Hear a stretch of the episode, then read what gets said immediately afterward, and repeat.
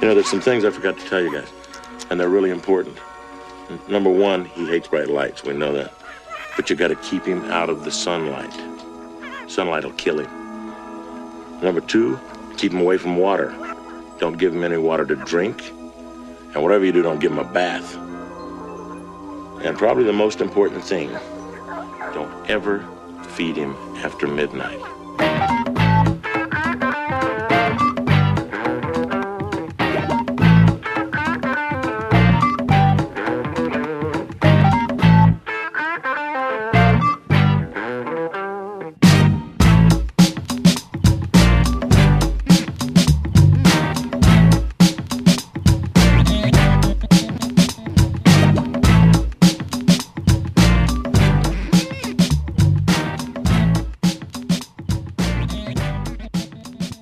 Hello and welcome to episode 10 of the Mark and Me podcast. As always, I'm your host Mark, and joining me for episode 10 is the star of Gremlins, yes, the owner of Gizmo himself, Zach Galligan. Anybody that knows me or has listened to my other podcast, Skip to the End, will know my love and obsession with the 80s, especially the 80s films, and Gremlins for me is very high up there as one of my favourite films of all time. So to be able to sit down with the star of the film and talk all things Gremlins is a dream come true. This interview didn't come easy and it's been about a six month wait, but hey, it's all done, it's edited, and I'm ready to show you all. But just before I do, I want to give a big thank you to Dominic Burns, who's basically helped me get this interview. Without him, I wouldn't have been able to go on set and meet Jason Mewes and produce that episode, Brian O'Halloran, and now obviously Zach himself. So a massive thank you to him. But also, you've heard his name mentioned quite a few times. So the good news I want to share with you all now is he will be on an upcoming episode of Mark and Me. It's all recorded and it's some of the best stuff I've done, so I'm really looking forward to you all hearing that. As I said, Gremlins is one of my favourite films. Growing up, I was obsessed.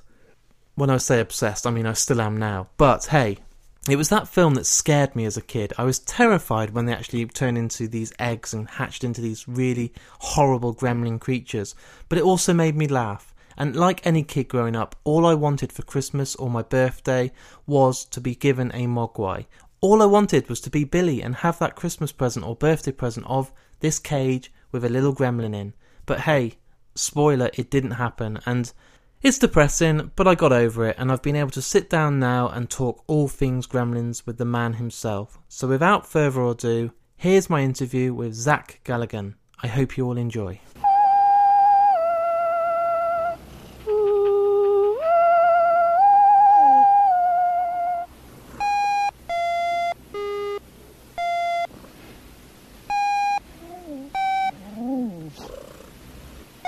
So, my first question today for you, Zach, is Did you want to be an actor when you were very young and you were growing up? I think I did. I'm not sure that I really believed that being an actor was possible when I was younger, and then it kind of fell in my lap, really. I mean, I went to a, a school in Manhattan, a high school in Manhattan. It was very centrally located. So casting directors, if they were looking for teenagers, they would come to our school because it tended to have the kind of jacket and tie, you know, boarding school type, even though it wasn't a boarding school, it was a day school, but had boarding school type students. So, uh, you know, I, I'd been in school plays and, and camp plays and, and all sorts of theater since I was literally about six or seven years old.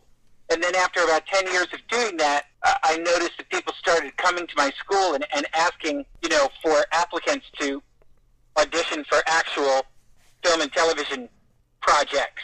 So eventually, one day a casting director came in, and my drama teacher recommended me, and I tried out, and I did very well, although I didn't get the part. So to answer your question, I mean, I really wanted to do it, but I thought it was just a dream until it suddenly started showing up in my backyard, and then it, it really, really became less like a dream and much more like something that was, um, you know, legitimately possible to do.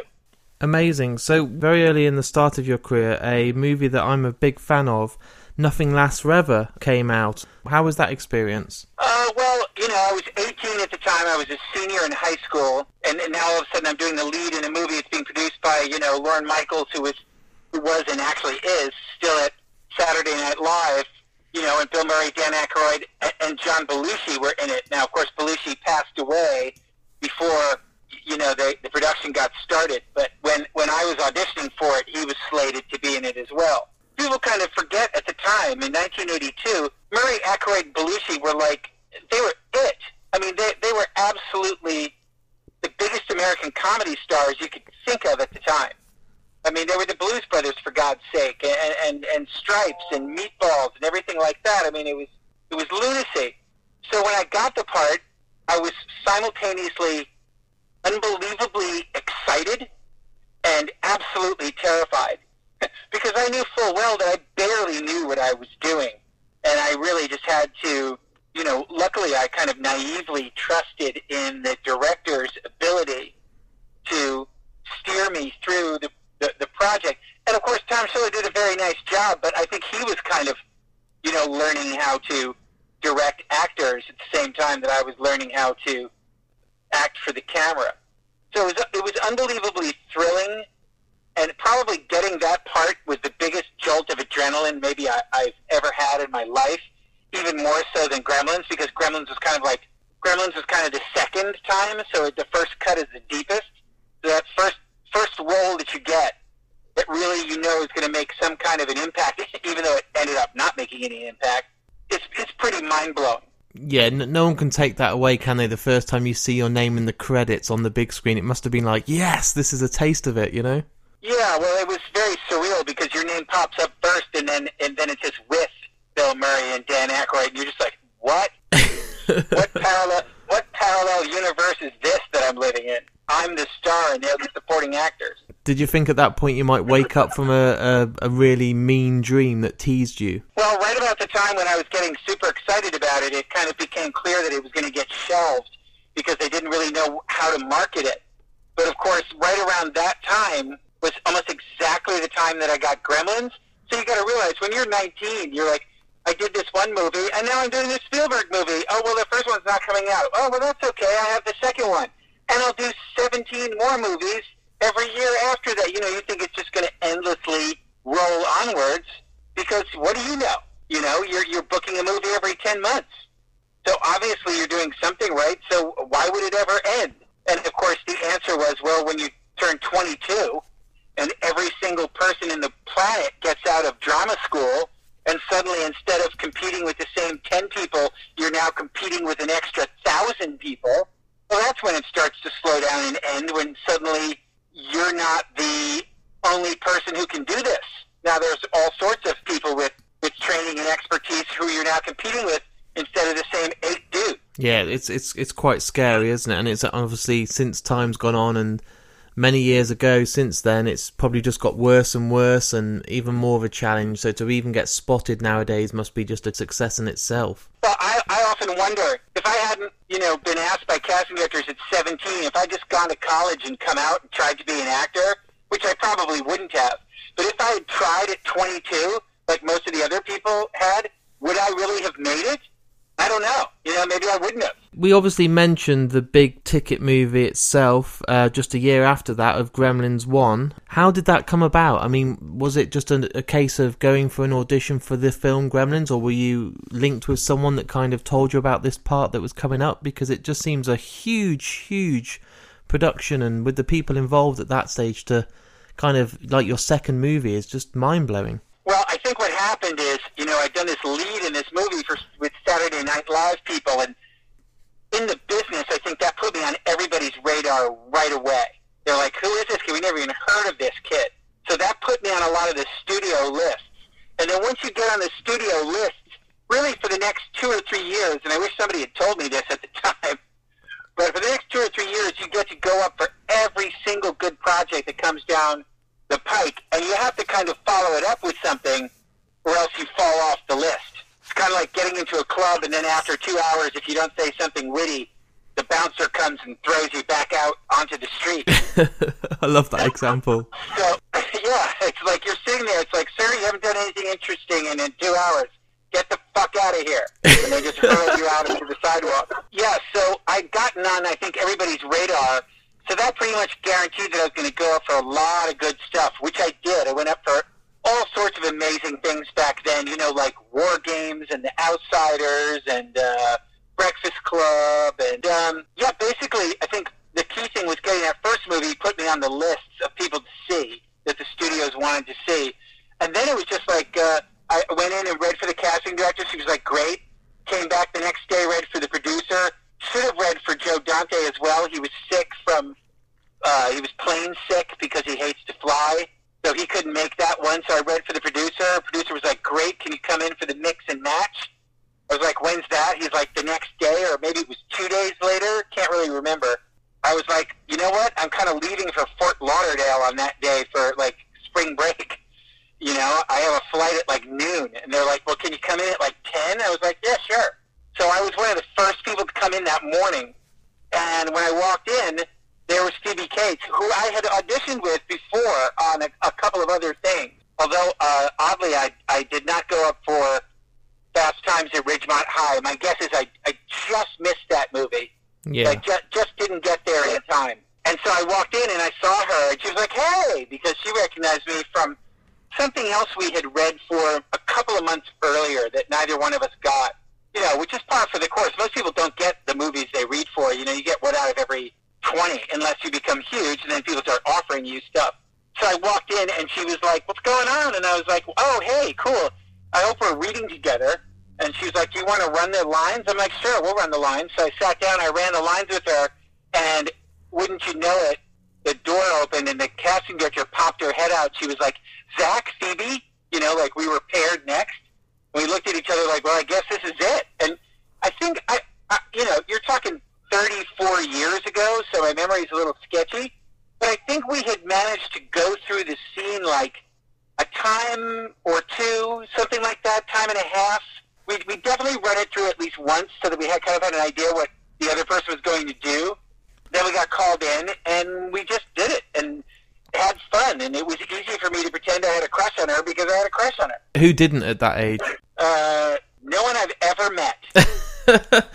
I read somewhere that Spielberg saw this chemistry and just thought it was so sincere. And hearing you admit that you had a crush on her must have been effortless to portray that smitten eyes and smitten smiley face being in front of such a beautiful actress as Phoebe as herself. Yeah, and you know, at the time, she's about six months older than I am. So at the time, we were essentially the same age. So it's perfectly okay for me to be gaga over someone who's my own age. You know, it's it's not like a 50 year old dude got you know get leering over a 19 year old. Yeah. I was 19 too.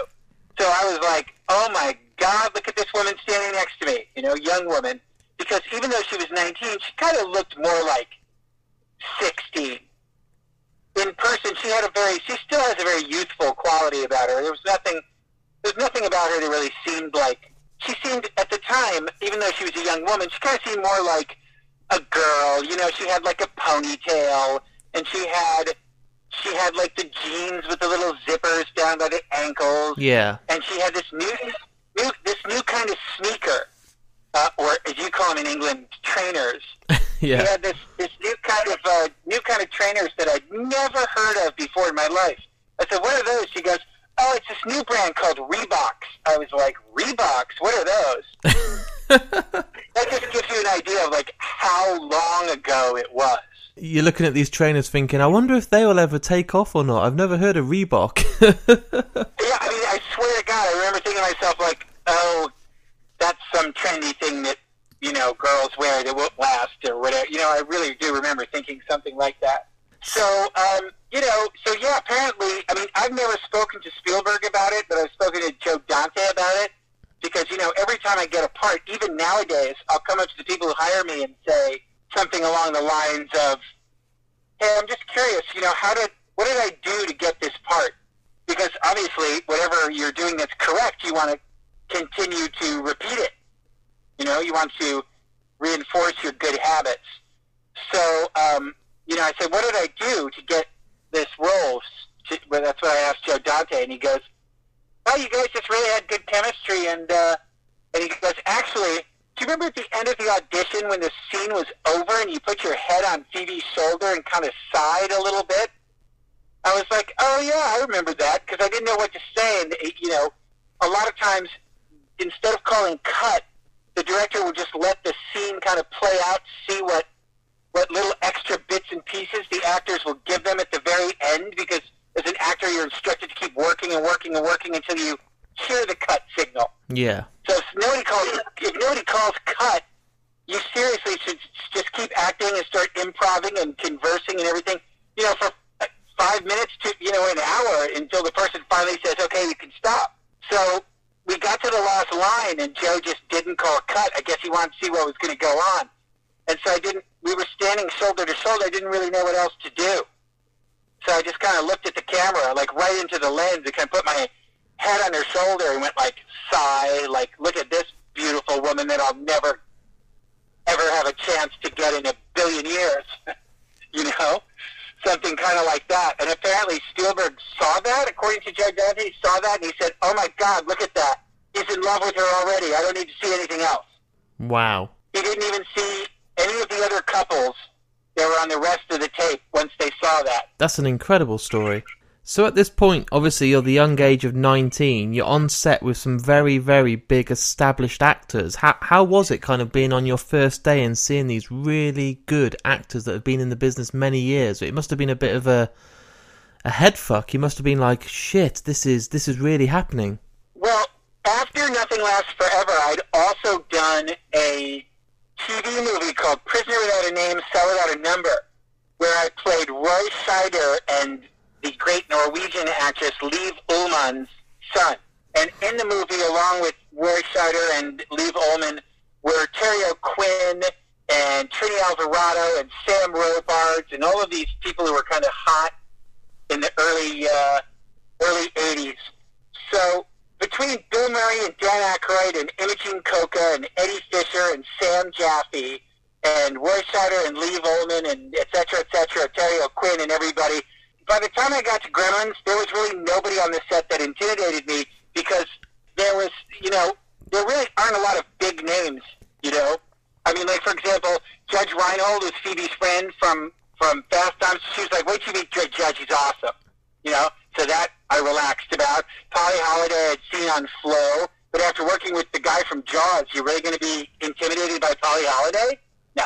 So basically, once you had worked with people like Murray and Aykroyd and and, Hollywood legends like Sam Jaffe and, and stuff like that, I, I would go so far as to say once I was 19, I, I have not been intimidated by anybody else since those formative experiences. I've never been intimidated by working with anybody because what you eventually realize is they're just really hardworking people who just attained a lot of success. But at the end of the day, they're essentially just people. My guess is, even if like I had a scene with Meryl Streep, I right now I'd just be looking forward to it. I wouldn't be like, oh my god, I have to work with Meryl Streep. It's so scary. I just you just get used to it. That's awesome. That's really cool to hear. So, Gremlins for me is one of my favourite films of all time. And what was it like being on set working with these creatures and the, you know, avoiding the animation and keeping these mechanics in place and having them in the bag and having controls with you? It must have been very unique. There was no CGI back then that they could even do, um, at least for the first one. And the only shot in the movie that isn't what what we call animatronics or practical effects is the shot where you see all the gremlins spill into town for the first time, which is stop Yeah. motion animation, which Okay. essentially like claymation. Yeah. By the time we got to the second one, there still wasn't really CGI to speak of. Or trust me, they would have pushed for it because it's so much cheaper. I, I can tell you this: everything we did in Gremlins one and two was the cheapest way to do it, or the only way to do it.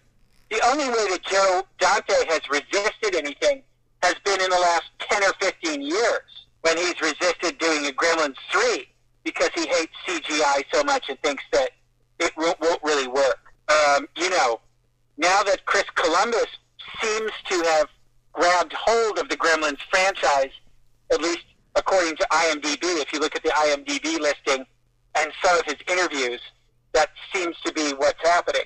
I think you'll probably see if they do a Gremlins 3, I can't imagine they wouldn't do CGI, at least for the Gremlins themselves, kind of like the apes for the Planet of the Apes.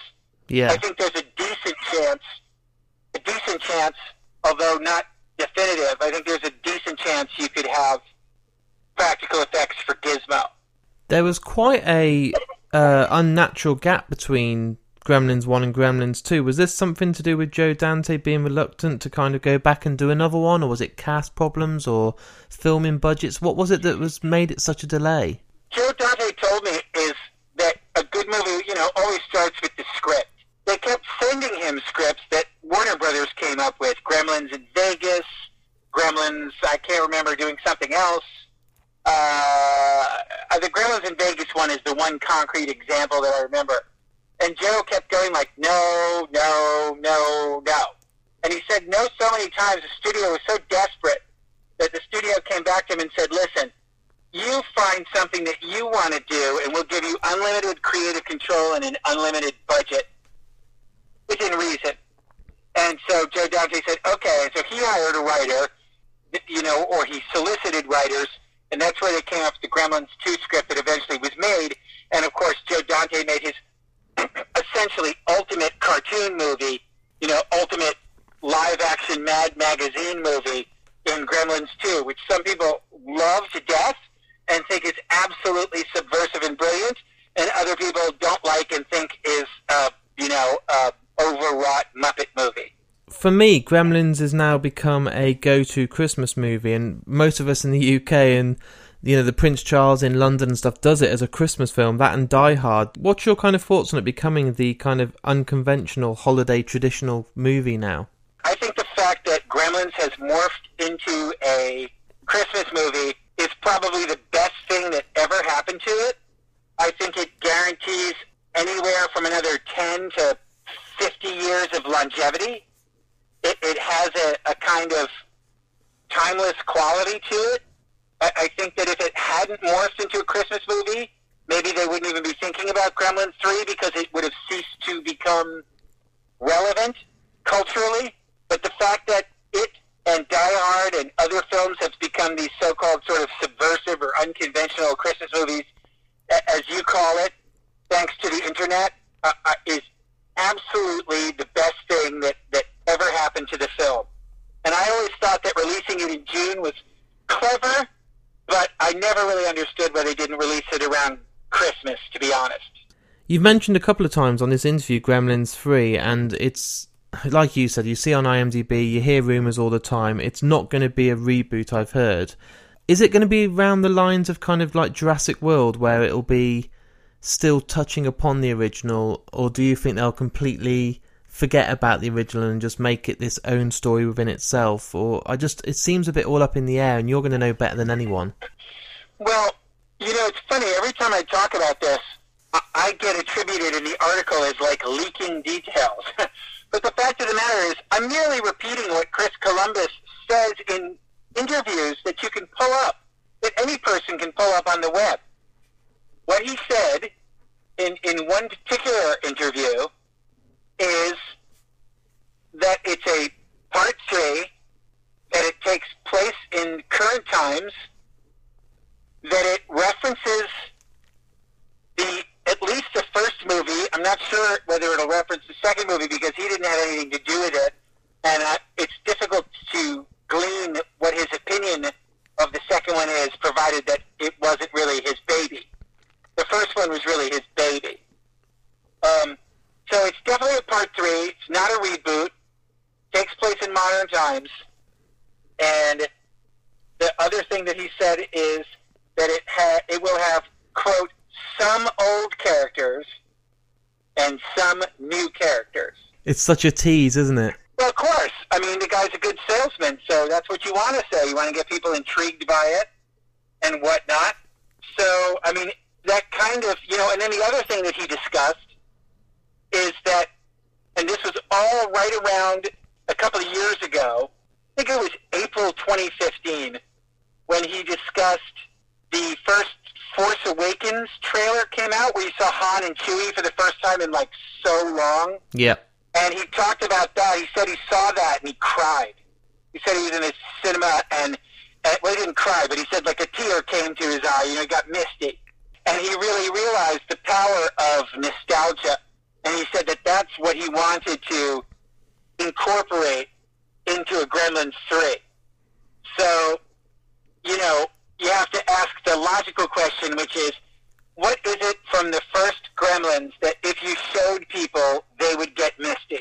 In my head now, I'm picturing you opening a door, looking down to Gizmo and saying, Gizmo, we're home in Han Solo's voice. That, that would be the ultimate trip back to the 80s. Right, but it's, it's kind of interesting that the first thing you said was me and Gizmo. Yeah. Now, now you're teasing me too much.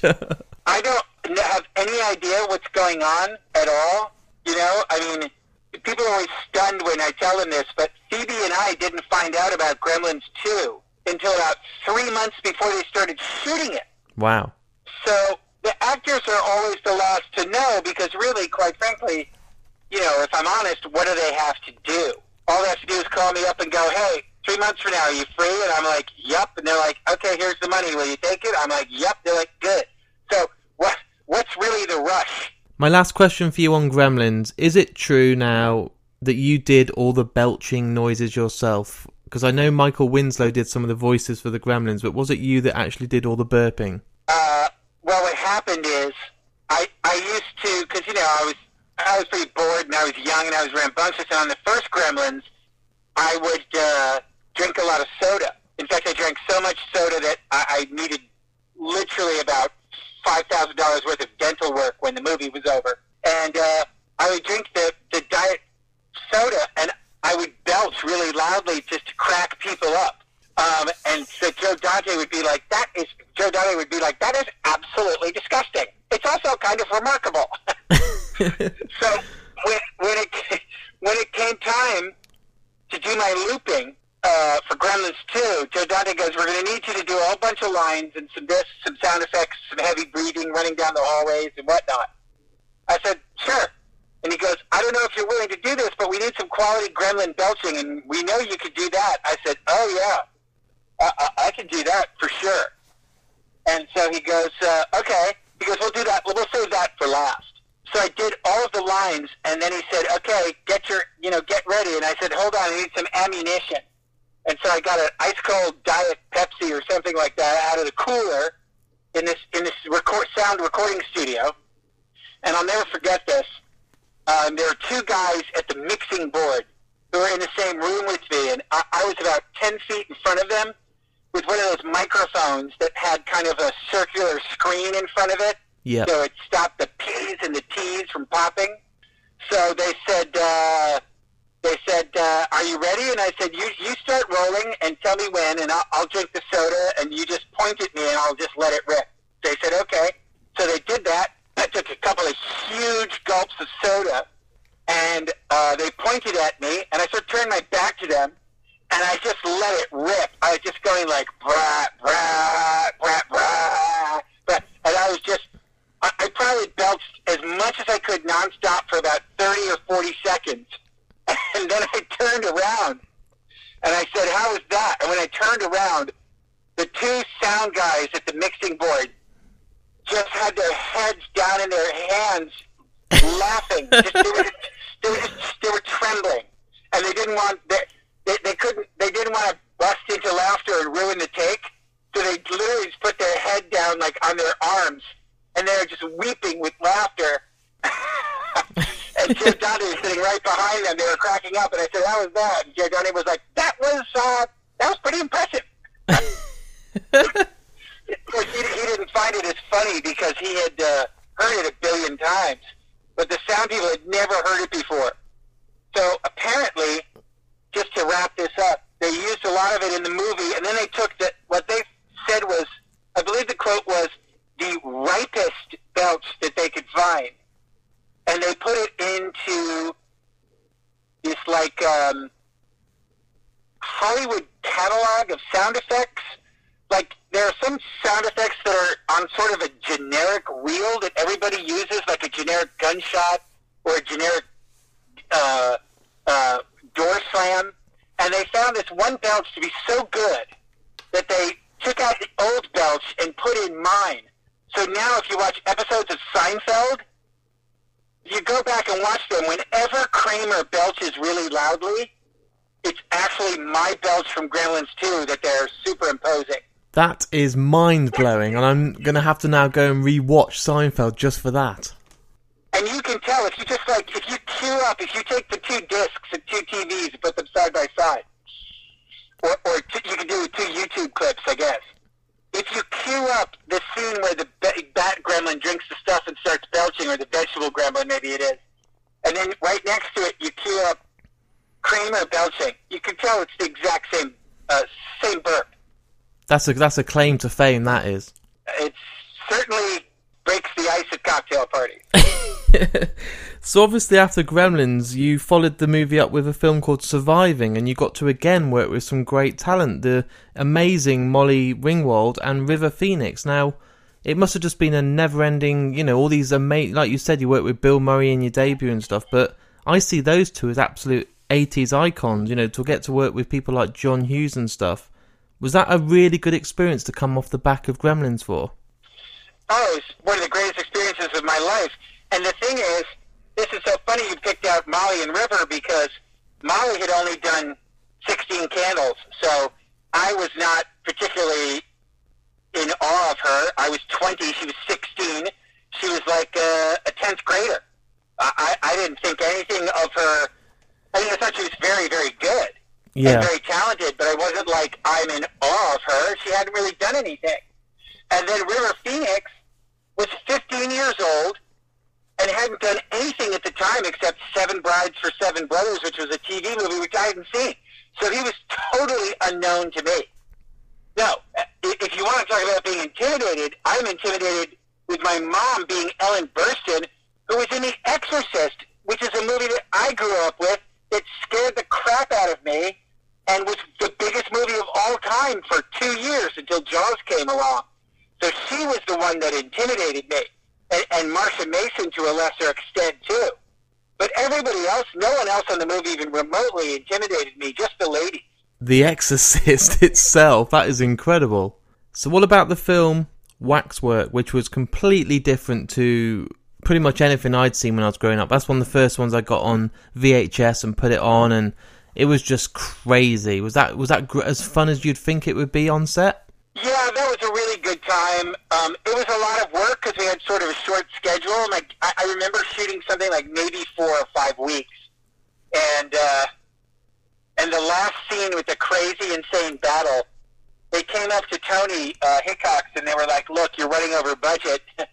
And he's like, "Well, that's okay. We just have the battle sequence, and it, I'll be done in three days." And they were like, uh, "No, you have one day to do the battle sequence." He was like, "One day." I storyboarded it for like 90 shots. And they were like, well, guess you're going to be have a busy day, and walked away.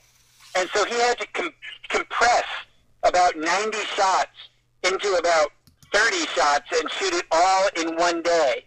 And to this day, if you see the uh, the Waxwork commentary that I do with him on the brand new Blu-rays, which are phenomenal, um, he talks about how he can't really watch the battle sequence because, you know, it's a shadow of what he wanted to do in his head because they just, the bond company came in, the banks essentially came in and said, we're pulling all your funds unless you finish it by tomorrow.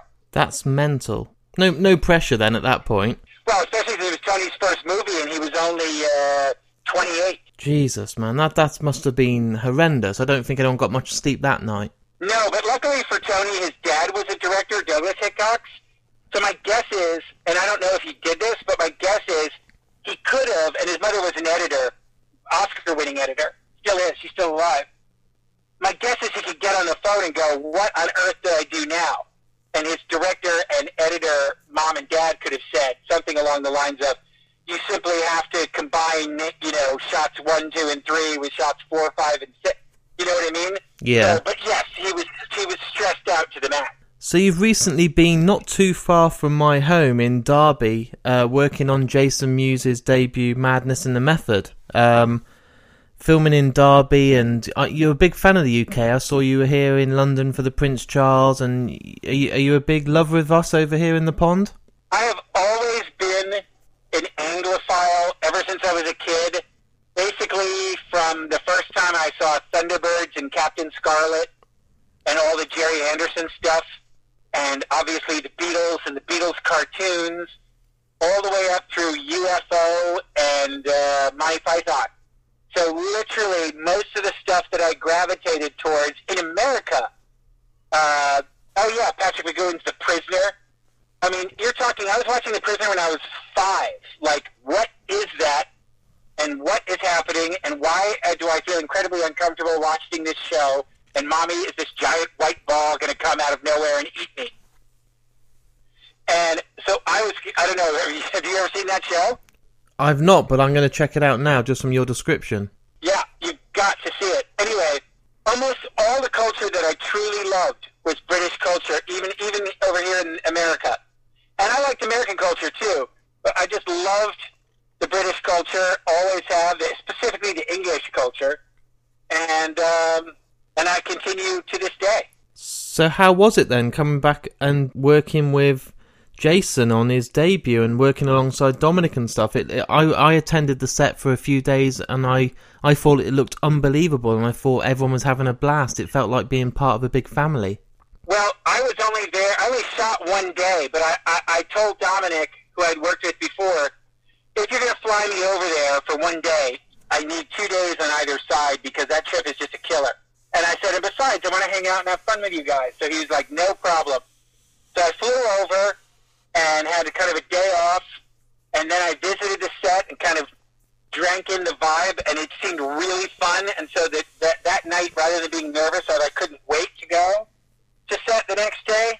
Went to next set the next day, and just had one of the better shoots of my life. Just so much fun. It was just it was like five days crammed into one.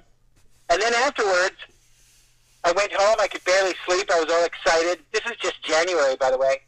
And then I got up the next day. I was like, what am I going to do with my free day in Derby? And I was like, you know what? The set is right down the road. I'm just going to go back to the set. so I went back to the set and hung out and watched. And they actually stuck me in another scene because I was there. And the whole thing was just in it. Yeah, it was like uh, it was a big, fun family kind of feeling to it that was really. Uh, really pleasant, and I think the movie's going to be very, very good. I'm, I'm excited about it. That's exactly it. I was on set. I saw Jason behind the camera, also being in front of it.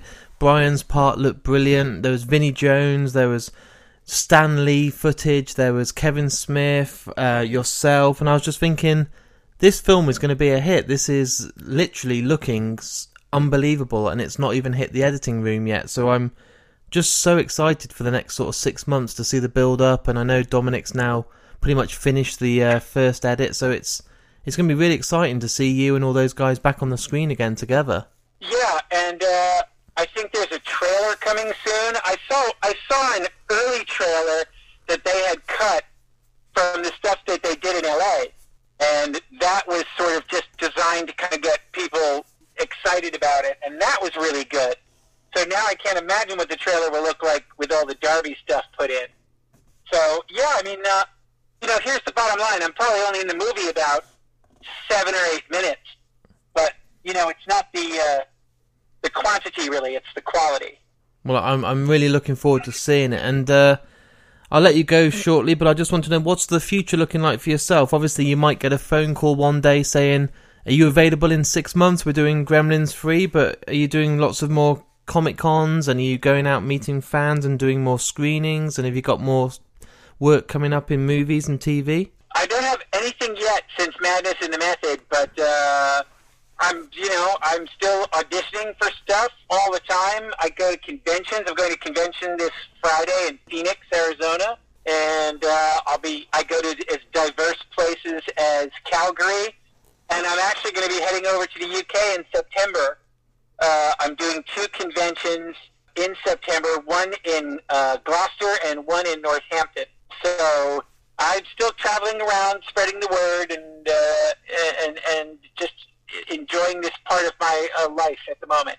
It all sounds really, really promising. I'll try and get down to Northampton, and I will be the first one in the screen to watch Madness in the Method. So, um, I want to thank you for your time today. It's been an absolute pleasure to speak to you, and uh, I really appreciate you taking the time to talk to me. Of course, my pleasure. So there it is, the interview with Zach Galligan himself. I just want to say a big thanks to Zach for taking the time to talk to me. I wasn't joking at the start of this episode. It really has been probably closer to 12 months coming, this interview. I didn't think it would actually happen. It, there's been times where I thought it would fell through, but hey, it's recorded, it's edited, you're listening to it now. It really has happened, and I just want to say a big thank you for him for taking the time to talk to me. As always, usually the best guests are the ones that take the most work and effort to get, so hey, the payoff has been fantastic and all the hard work has been worth every second. And hey, a big thank you to you all for listening. You know, I'm already at episode 10, which is crazy. This is my side project. This isn't my main podcast. You know this. Skip to the End is my main big baby, but this is a really good opportunity to sit down with some of my favorite people in the business and have some good conversations. And this won't stop. You know, I've only just got started and there's some really, really good content in the bag that I'm really looking forward to sharing with you all. I've been really, really busy the last couple of months getting as much content as I can. I've got some interviews already recorded. I've got some scheduled that I'm going to go and conduct over the next few weeks. So it's going to be very busy. But hey, that means more content for all of you out there. So thank you for tuning in. I appreciate how busy our lives are. So to take kind of 45 minutes to an hour of your time to listen to me means the world. I've seen lots of tweets on the last episode for Twin Peaks. People absolutely love Sherilyn Fenn, and the interview was very, very good, and I'm so happy with it. So, thank you for the great tweets, the feedback on Facebook, the emails I've been getting. I've even been reading some on Instagram, so keep those comments coming. If you guys are enjoying it, I'm going nowhere. I'm going to be releasing episodes as much as I can. I plan to release my next episode in about two weeks' time. You know me by now, I'm not going to be telling you who it is. But hey, stay tuned to my social media. Go on markandme.com for all the links. I'll be back.